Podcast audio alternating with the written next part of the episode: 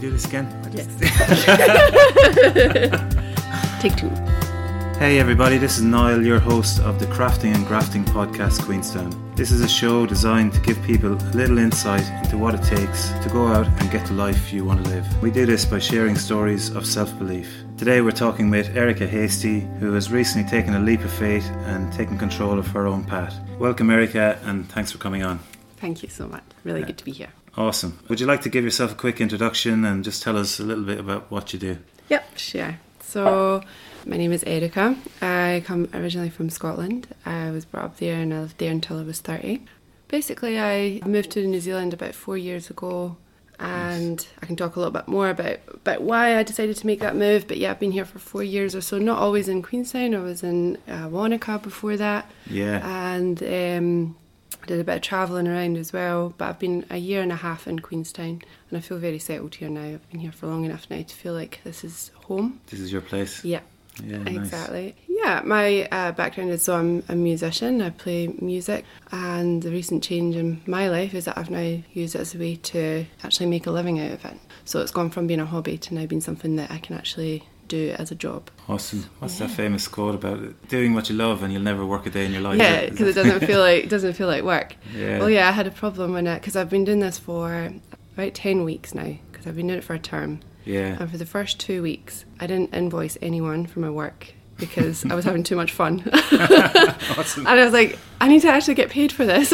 Yeah, I bet your clients were pretty happy. yeah, well, yeah, yeah, they probably thought they were onto an excellent deal, but it did feel that way. It felt like it was all things that I would have happily done for free, you know, had it been in my own time. But I was just really enjoying it, and so actually, it was quite a big step to then actually charge people for it, or to you know to Yeah. ask for money for it. So that was a big lesson that I've had to learn is that I, what I do and what I do well, but also knowing that I have to make a living from it and to you know Yeah, but it's such a great place to start from. yeah, you know? well, yeah, exactly. And what, Yeah. what a nice way to feel about it from what you're doing. That I do genuinely feel Yeah. it's all just been a lot of fun and, and felt really within my comfort zone. And I suppose there comes a realization that to enable yourself to continue living that life, you have to send those invoices and you have to make it work financially. Yeah, exactly. Yeah. Well, there is. There's a tension between having to do what you love and being creative and things, but also ask for money. And because at the end of the day, you do need to make a living and you do need to make money. So Yeah, you got to pay your rent and yeah, you got to buy your food. So I'm just kind of learning those lessons now, and and kind of learning my worth as well. Because when you first start out, Yeah. I don't really know what my time is worth at the moment, or Yeah. I've got a rough idea, but only based on what other people ask for their time. So Yeah. I'm like, well, I think I'm as good as them, so I'll charge the same amount. But I don't, I don't really know. And and it's um, when you're kind of carving your own path, then sometimes you don't have anything else to go on. And You don't know anyone else that's doing this, and so Yeah. you're almost plucking a number out of thin air. Yeah. I suppose that's kind of what's exciting about it, but it's also the scary part yeah, too. Yeah, yeah, And I don't want to ask too much because then maybe too much will be expected of me as well. Yeah. if I say, oh yeah, I'm, you know, I'm pretty expensive, you know, and then are they going to expect something else when I'm just starting out? I want to be really good at what I do before I start asking, you know. Yeah, that probably comes into your moral values. You don't want to overcharge people, or you want to give person a fair yeah, deal. yeah, Um, yeah. I think that is common with every person who has kind of started their own business, Mm. is finding their self worth. Everyone is. I know I've definitely struggled with that, yeah. and I was probably undercharging, underpricing for a long time. Mm. And I only really realised when I was starting to shut down my business here in Queenstown that w- we started um, saying no, we can't do it, and people would offer more money. Wow, And right. realising the value of what we do was maybe a little bit higher than what I had uh, initially thought. It was only once it was taken away that people realised how important it was or how valued it was. Yeah, I think the value is just a little bit higher than what I thought it was. Mm. So I guess that's something everyone battles with a little bit because when you're in the conventional, when you're working for somebody else or working for um, the school system which you're used to, Mm. it's they say this is what you're worth. You're worth X amount per hour, Yeah, and they decide, and you just accept that Yeah. and go with it. But yeah. when you're doing it for yourself, you have to figure these things out for yourself. Exactly. So yeah, so that's where I'm at now. So I'm just working in Queenstown, and the last ten weeks or so I've been kind of working for myself and just starting a few projects related to music mostly. But generally speaking, this is going to be my life for the last four years or so. Yeah, and it's an awesome stage in your life. And Mm. I'd just like to give people the full picture. Could we maybe go back to the start when you came to New Zealand and what your professional life was before making this sort of leap of faith and talk a little bit about that? Yeah, definitely. Yeah. Uh, so yeah, when I when I turned thirty, I was living in Scotland and I'd been working as a primary school teacher for five years. And I wasn't happy in my job. I wasn't enjoying it, and I couldn't work out if it was the school or if it was me or what Mm. for whatever reason. But I was I I decided that I wanted to quit the job, so I did. And I was at a point as well where I think maybe just turning 30 had just, just I don't know if that was significant or not, but Yeah. then I was like, okay, well, what do I actually want to do with my life? And, you know, my friends that were surrounding me back home, a lot of them were settling down, they were getting married, they were buying Yeah. houses, having having kids. Yeah. And that was lovely, and I loved being part of that. But I wasn't moving forward in any way in any of those areas, and so I was feeling very, very much like nothing was moving forward for me. If anything, moving backwards. yeah, you needed just- a change. Yeah, I just got Yeah. my job, and I felt like I didn't wasn't really getting anywhere. I decided because I had no time frame, as in I didn't need to be back in Scotland for any time. I decided to come to New Zealand because I felt it was far enough away that you can't really do it in a few weeks. You want to give it a good couple of months, and I Yeah. thought I can I can do that. I can afford a couple of months to come out here. And my original plan was actually just to get out in nature. Yeah. So I'd booked What myself. Yeah, Yeah. yeah, Well, I'd booked myself onto the Great Walks, all of them, within three months, to just go and do them. I knew nothing about it. I'd never done an overnight hike, but I Wow. booked myself on them all and Yeah. bought myself all the gear. And I travelled over to New Zealand, and I didn't quite do all of them. I did seven of them Yeah. one after the other. And it just took me all around New Zealand. I mean, you know, Yeah. they're, they're spread out all over. So I did the ones in the North Island, then I took the ferry over, Yeah. did all the South Island ones. What a way to see New Zealand. Oh, it was a brilliant way to see New Zealand, and it was you know a little bit of everything because it was like I was out there in nature and I was you know really enjoyed. I think that really helped kind of recalibrate myself a little bit. Like I was feeling a bit Yeah. frazzled and a bit like I didn't really know where how I was actually feeling, so I was do it just to get out. It's a lot of time just with your own thoughts Yeah. to reflect. Yeah, Yeah. exactly. And there was it was like full like I don't know eight hour days of hiking Yeah. on your own, and it wasn't necessarily a lonely experience because at each of the huts, they're actually on the Great Walks. They're actually quite busy, and there's people there. But even then, I really enjoyed meeting those people and making connections. Yeah. I remember that was like the first Christmas I was going to be away from home. And I had about five offers of houses to go to for Christmas Yeah. dinner. So I remember thinking, oh, it's not Wow. that bad. Yeah. Yeah. Um, so I, I kind of went through that experience, and that took maybe two and a half, three months. It was coming up to Christmas. I had tentatively thought that I was going to get on a flight back home to Scotland, but that just didn't quite feel right at that time. yeah. And so I decided not to. And I had really enjoyed Wanaka. I'd just travelled through there uh, as I was doing some of the Fiordland walks and just I really enjoyed it. So I, I decided to come back to Wanaka instead. And I ended up working very much kind of casual work to start with. I was working as a housekeeper in a holiday park, you know, kind of seasonal work. Did that for a while and just realised actually I really, really liked Wanaka. So I did what I needed to do to bring my teacher qualifications to have them kind of transferred. Yeah. And recognised here. Yeah. Yep. And then I ended up back to full time teaching, which at the time I wasn't sure about because I, I knew I'd been unhappy full time teaching in Scotland and I'd quit my job. And Yeah. I thought at that time, I don't think teaching's for me. I think I don't Yeah. actually think I want to do this anymore. But maybe you don't really know what it is. Yeah, Yeah. exactly. And then I was like, but then you go away from it for a while, and then you're like, oh, maybe I could try it one more time. Maybe if it was a really good school or something, I might really enjoy Yeah. it because there's aspects of it that I did really, really enjoy. So I got back into it, and it was also a little bit of a visa issue as well because being from overseas, being a teacher, being, having a profession, it makes it a lot easier to stay somewhere Yeah. like New Zealand because you get lots of points for it. You know, it's easy to get a visa. Yeah. So I actually got full time work because I knew I was going to be able to get a visa to be able to stay here for you Yeah. know for a good few years at least. Yeah. So it was a little bit of a safety, you know, kind of safe option to go back Yeah. into teaching. And I ended up doing that. So I'd worked over in Wanaka and then I made a change to Queenstown. I've been teaching in Queenstown for about a year and a half. Yeah. And yeah, and I'd, I'd just been working away, but still having this niggly feeling of not quite being in the right place or not Yeah. quite doing the job that was right for me. Yeah. Not because there's anything bad about teaching in general, though there are things that make the job stressful that are external influences. But I just think, I could see that in you that you weren't quite happy, and I thought maybe you hadn't fully settled in Queenstown. Hmm. But as I spoke to you more, I realised maybe the job wasn't the exact right fit for you. Yeah. yeah, Yeah, and that just comes from like really knowing yourself. So I know when I'm comfortable and when I'm not comfortable. And Yeah.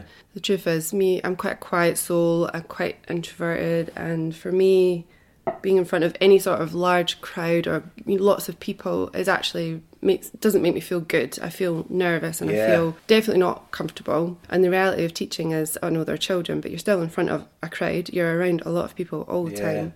It's busy and. Yeah. I just didn't ever really feel that settled or comfortable. I was finding it really difficult. Like the things that were important to me were like building relationships with the students. I think that's key and that's number one. That's the one thing I'm good Building at. trust. Yeah, I'm Yeah. I'm good at that. But in a busy class with you know a mainstream class with lots of kids, you just can't quite do that. And when I wasn't doing that well, I felt like I wasn't doing my job well, and Yeah. it didn't sit well with me. yeah, And with everything else that you have to do as part of being a teacher, I was finding that that was the thing that I wasn't doing well was actually spending time with the kids and getting to know them. It didn't sit well with me that I wasn't doing the best job I possibly could. Mm. And the truth is, a teacher, you never can do a fantastic job because there's always stuff you can do. We always complain about, oh, I wish I could, you know, I wish I could do this better. There's just not the time to, to give to everything to make it really, really good. And it didn't quite sit well with me. A lot of people, and I used to be one of these people, used to think that primary school teaching was such an easy job. Mm. Because from the outside, you just think it's a shorter day, you finish early, and you have big holidays. Yeah, yeah. Um, but having spent time living with you, I've realised that you take your work home with you and you're preparing Yeah. for the next day you're doing, and it's actually, you do a lot more hours than what you're actually paid for. Definitely, yeah, definitely. And you need to do that. Yeah, And- for sure. yeah, and that totally makes sense when you're speaking about Mm. what you really want to do is connect with the kids and teach them and help them. But the nature of the job is more paperwork, checking, correcting, preparing, planning, Mm-hmm. Yeah, which yeah. is not really the thing that the gives you thing. satisfaction. Yeah. Yeah. And the, the reality of it as well is that there's this idyllic picture of what being a teacher is, which is reading, sitting on a nice comfy armchair with a storybook and Yeah. uh, rosy cheeked children gathered around you, listening, listening intently to your story and loving, loving every minute. But the reality is, you've got a group of often up to 30 kids Yeah. who don't really want to be there. Yeah. yeah. And you have to not only keep them there, but also teach them things that they're not even that fussed on learning. Yeah. So uh, the the effort and the energy that's involved in doing all of that is underestimated Yeah. and is exhausting. I can imagine. And even just the very basics, teaching, even just literacy, numeracy, those key skills. Mm. If you've got children who, I mean, it's been well documented in research and everything, if children aren't ready to learn, and that includes them being emotionally ready and having, Yeah. feeling safe, safe in their environment, feeling safe at home, having, you know, safe home environments, Yeah. They need all of that before you can even consider teaching anything. Yeah. And so many of those things are outside of a teacher's control. Yeah. There are things you can do to make things better, but if you've got a child who's come in and who has a chaotic home life that has really impacted how they're feeling and how they're thinking, their brain simply won't work. You can Yeah. do as much planning as you like. I Yeah. could I could plan the most exciting lesson and actually that's not Yeah. gonna work, you know, Yeah. or you're not gonna get through to that child in the way that you really want. That must be difficult for a teacher uh, like you who's prepares everything and tries so hard and wants to get the best out of a particular child and yeah.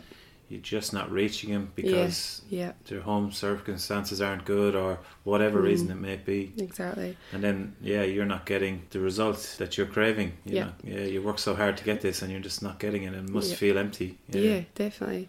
And you often feel like I would feel very negative about it. So, for Mm. example, if you had a child who was really disruptive in your class that you'd Yeah. spent ages preparing, you know, in your rational mind, you know that that child is actually just not in a good place and it's got lots of issues going on yeah are beyond your control. But at the end of the day, they're disrupting the lesson that you've taken ages to plan. Yeah. Your ego takes a hit, and you can't help Mm. but think, will you just pipe down and let me get on with teaching my lesson? You know, you Yeah. have these negative feelings and these negative thoughts that aren't actually helpful for anyone, for you or for the kids around. But you just get so tired and emotional that you, those you can't help but feeling those those quite Yeah. negative thoughts quite often. Yeah, so I battled with it for a long time in terms of like, well, what what do I do instead? yeah Thinking ahead, thinking, well, I don't want to do this, but I don't know what I do want to do. yeah it was kind of on your radar Yeah, Yeah. yeah. I couldn't think of an alternative, and so I stuck with it for as long as I could. and then things just started fitting into place, which was kind of how I've ended up here. But yeah, one thing after the other just seemed to kind of happen, and probably at the right time as well. Yeah. Like, I hard to say what was it because of my efforts, or was it just luck, or was it?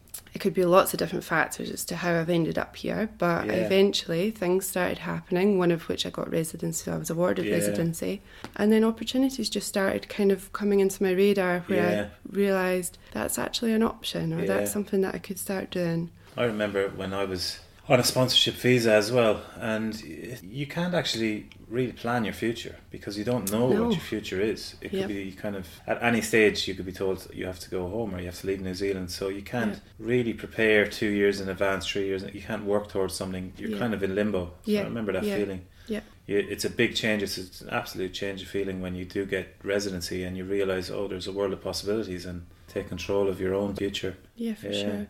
And you're you're even stuck with things like you have to work full time, for example, Yeah, or you have to be earning over a certain amount.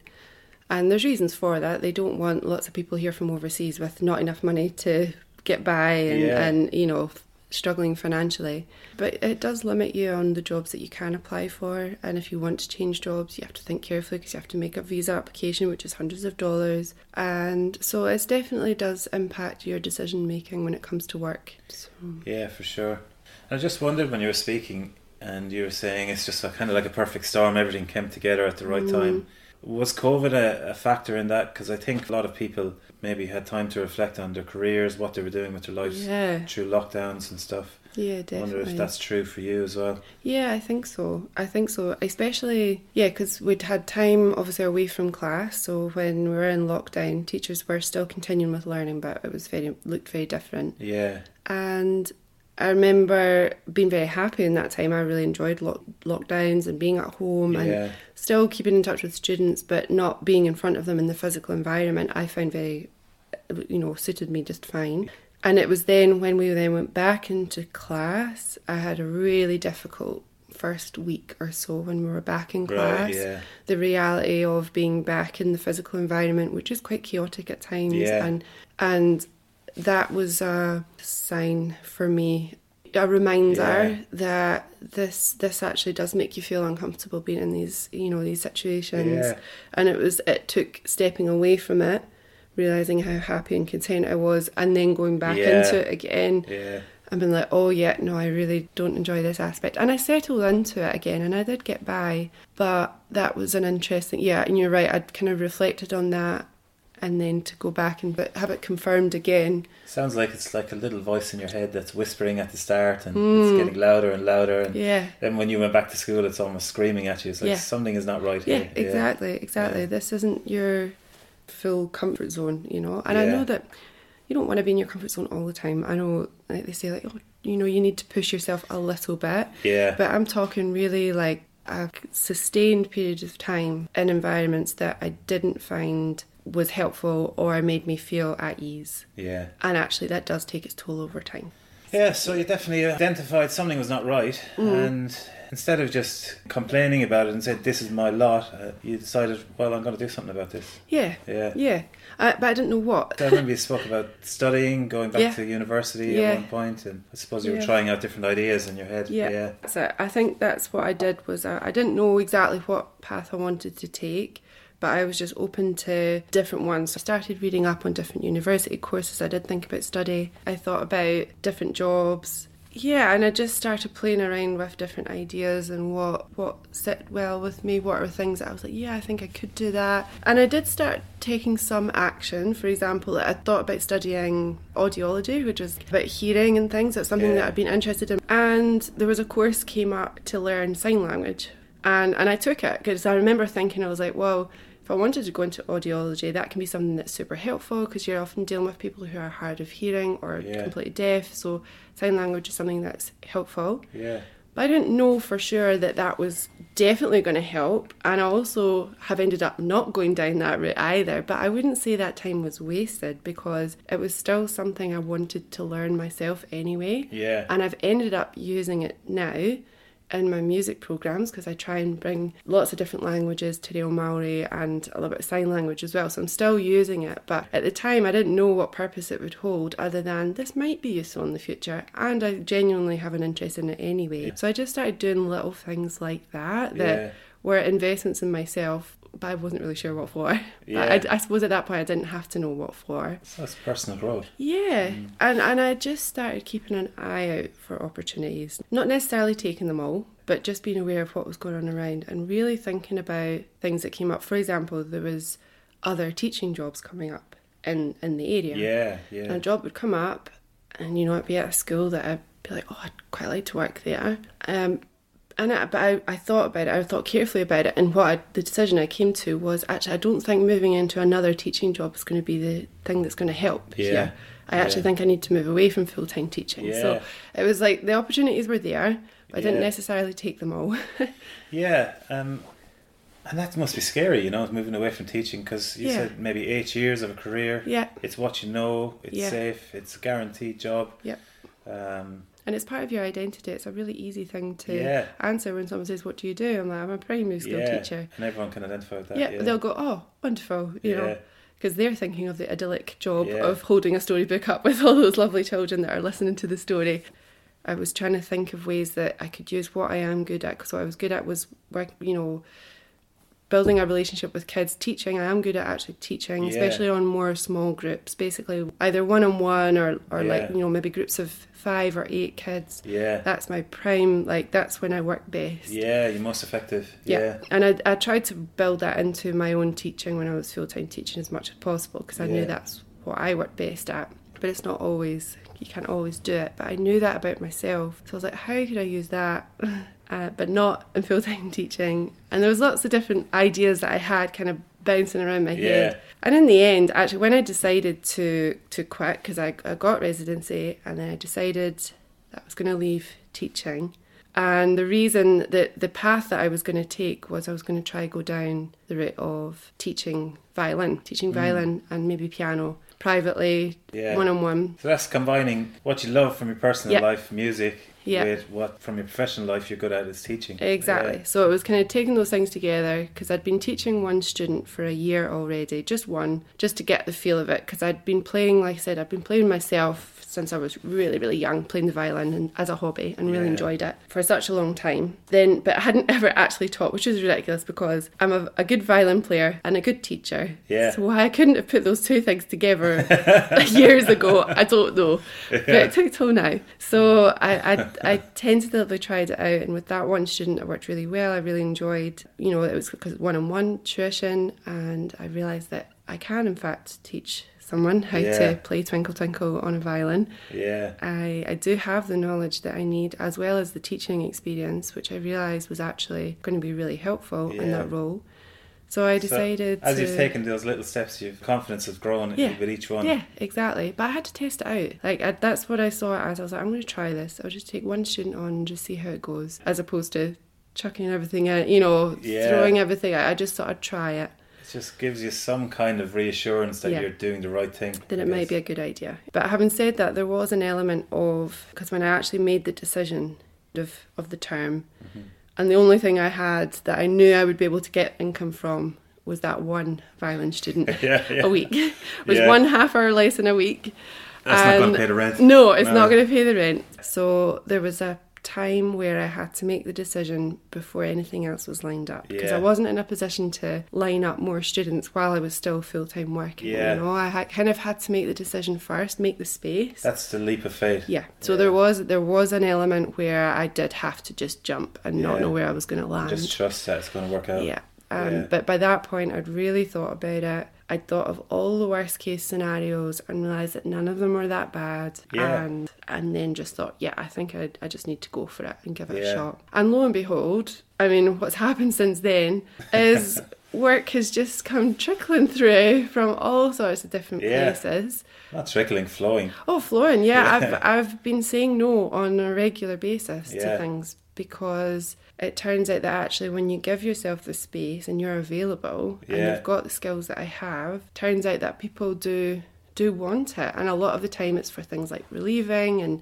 people just need covers. Yeah. I know teaching there's a very, there's a shortage of teachers at the moment, people off sick. So Perfect storm. it is, yeah, it is a little bit. I'm in I'm in demand in terms of what I've done before, but also the things I want to move towards. So I'm basically moving towards I'm still doing my private teaching violin and piano, which I love, and I've now taken on a lot more students. I'm now at about 25 students Wow, now, as opposed yeah. to just that one. And I'm doing that alongside, I've started up a preschool music program. So Yeah. teaching music to two to five year olds. Or I say teaching music, it's really just experiencing music Yeah. at that age. It's it's all about play and games and singing and getting out scarves and beanbags and all sorts of things. There's a lot of movement involved in it as well. Yeah. Sounds like a lot of fun. Yeah, yeah. So the local music school had approached me about they'd they'd wanted to develop a preschool program because in their mind they were like, if we can get kids preschoolers to get the musical basics of rhythm and musical concepts and listening and pitch and things like that, Yeah.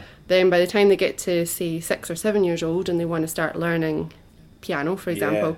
they'll have those key skills already as Yeah. a base. Yeah. Which is a fantastic idea, and I completely, you know, I'm behind that Yeah. and and I think it's a great idea. Yeah. Um, and there's a lot of research to the impact that music and movement has on your brain as it develops, and of course your brain is developing at an extraordinary rate at that age. Yeah. And it's just so valuable in terms of build, building a whole brain. You can do the academic stuff and you can have them writing their letters and things, but that's really only one part of your Yeah. brain. But if you can't connect it to the creative side and to the emotional intelligence side, those are the things that once you combine them all together will make you a successful human being later down the line Yeah. because you can not only learn the academic stuff but then you can apply it in different ways or you can work with others and you know uh, there's lots of things that feel it might be the very starting steps of learning, you know, listening. Yeah You have yeah to listen to learn. listening yeah. exactly Social skills with other yeah kids. yeah stuff oh like yeah that. there's all of that even things like i don't know i get the kids Coordination. Yeah, yeah, Yeah. There's a lot of balance that I do. Fine motor skills. I get Yeah. them sort of tapping wooden spoons. Yeah. That will help them with their handwriting later on in life. Yeah. So I've, it's actually a stage of learning that I'm really passionate about, and I suddenly realised I was like, I could actually do something that really impacts that age and that I'm good at and that I've got the skills to do. Yeah. So I started very off. satisfying. Yeah, very Yeah. satisfying. So I started off doing two classes a week for preschoolers, not really knowing how it would go down or if there was even a market for it, but we thought we'll put it out there and we'll see. And you know, a few people came to the first class, and I had four at my first class, and I had maybe six at my second class, and it was like fully booked. After that, I was like, wow, you know, word got out, and people So started a- turning up. That must up. be like a massive endorsement Yeah, what you're doing. You know? Definitely, definitely. Um, and not every class. I mean, I, it kind of got really, really busy for a while, and then it kind of trickled off a bit. And I remember thinking, oh, maybe it was just the initial enthusiasm, and people aren't, aren't actually that Yeah. Turned out that everyone in Queenstown was sick in like the same week, Yeah.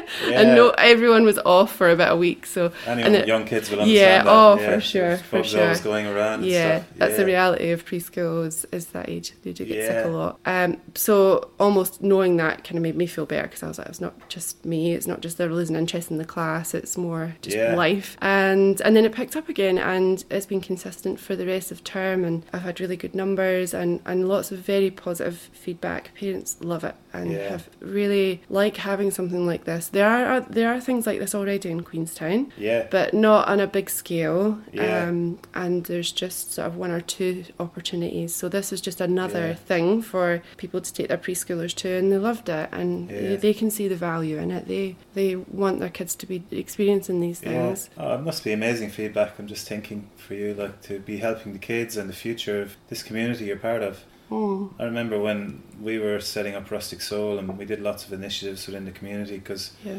we thought this is where we're going to live. We want to be a part. Yeah. We want to c- contribute. And Mm. it's the same for you as you're finding your feet here, and this is the nice Yeah. fit for you. yeah. It must give you a lot of yeah, just good feelings, I guess. Yeah, definitely. And it's it's even better that because it's what I'm good at, and I feel that it's not only is it something I'm good at, but it's something that people are willing to pay for at the end of the day. They are, you know, it's it's also supporting my living as well. So it's like I found this sweet spot between something that I enjoy doing because there's plenty of things I enjoy doing. Yeah. I enjoy I enjoy tramping, Yeah, but I'm not I'm not gonna I'm not gonna get paid for that. So Yeah. this is another thing that is actually of value and I feel like I've just found something that works well for me and works well for the community Yeah. And is is It's just win-win all around. Yeah. I know you personally, and I've seen you when you were struggling with um, your teaching job, Yeah. and I've seen the transformation. And I really feel like Yeah. you just caught a wave, saw an opportunity, and you're just riding that wave with a big smile on your face, Yeah. and That's it's it. bringing more and more opportunity to you, and it's awesome to watch. So Yeah, I'm really happy yeah. for you. It is, and it does still feel very much like early days, and so because Yeah. like I said, it's only been about ten weeks or so, Yeah. and yet within that te- those ten weeks already, I can just see so much potential for for Yeah. the things I've just started doing, and I think that's where the excitement comes from. It's like, well, where could I go with this? Because I feel Yeah. like there's lots of different avenues I could take, Yeah. and and that's just really exciting, and it's exciting to know I've got the flexibility to do that. For example, I've already I've already thought about you know i'm looking at the next 10 weeks you know i'm kind of thinking Mm. about the, the, the next term what do i want it to look like and i'm already moving things around i'm already saying no to a few things that Yeah. i think well that's not really singing to my strengths so i'm actually just going to put that aside Yeah. to give more space and more room for the things that really do Yeah. That's so awesome. Yeah. i can kind of build my i'm trying to build my my week in a way that that does work for me and Yeah. that makes the most of the things that i really enjoy doing Yeah. so Yes, Yeah. yeah. it just reminds me of when you say no, it actually gives you a lot of power. You realise that you're in control and yeah you have choices.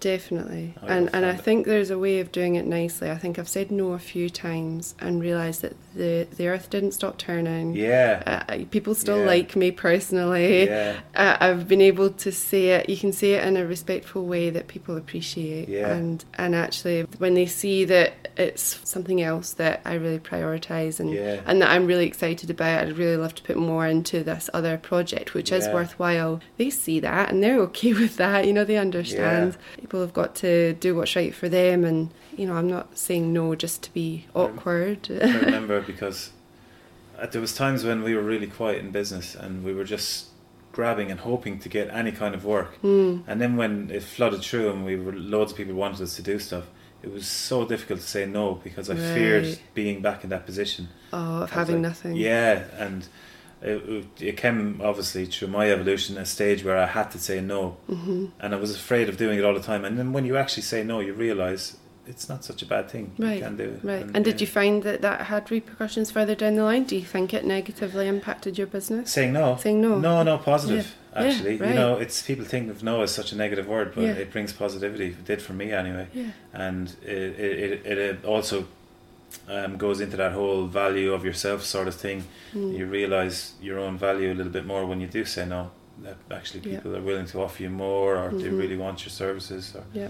yeah, And it also means that those things that you've said yes to, you'll you'll actually do a good job of yeah, as well. yeah, So the things that gives you the space to actually do your best at what you've already got, which Yeah. in the long term builds your brand, builds your reputation because definitely. you've actually done a good job. Whereas if you'd taken all of those jobs on, there's no way you would have done them well. Exactly, You might yeah. have done them, but not to Yeah. the not to the standard that you were striving for. exactly. Yeah, and for you, it's the same, isn't it? Yeah, Yeah. I figure I'll, You want to give people I want to do it well. the best yeah. service you can. Yeah, I read. Um, I don't know if you've heard of Cal Newport. Do you know Cal No. Newport?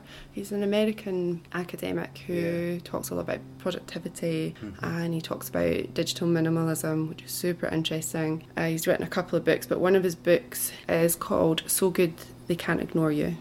Yeah. and it's to do with what he he sees as success or to make you know to become successful he says find find something that people find valuable and that you're really really good at and no one else is really good at Yeah.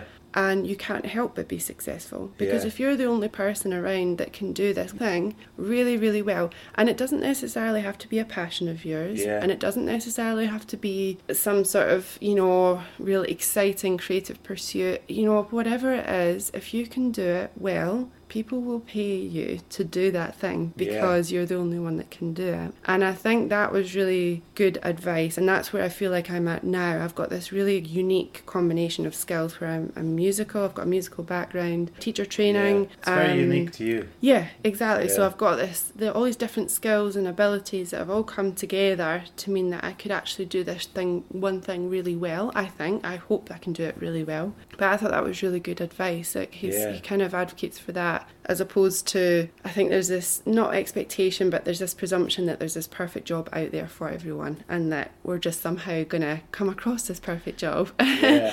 Um, but actually, he kind of flicks it around and he's like, well, no, actually, you've kind of got to carve your own, Yeah. not carve your own job out of it, but, you know, just become really, really good at something. And Yeah. then sometimes jobs do create themselves for you if you find yourself, you know, really good at something. And maybe take an opportunity when it arises. Yeah, Yeah. yeah, looking out for them and, and Yeah. making the most of the opportunities, yeah. And I think we're going to finish this episode here. Um, Erica and I went on to speak about so much more, but for the first episode, I decided to keep it bite size. We may do a part two in the future. Um, what follows is a song Erica composed herself and recorded with her friends at Music by Choice. Uh, give it a listen, it's a really nice song. Also, check the description for any books, bands mentioned, um, any links to Erica's social media handles, etc. And thanks for tuning in.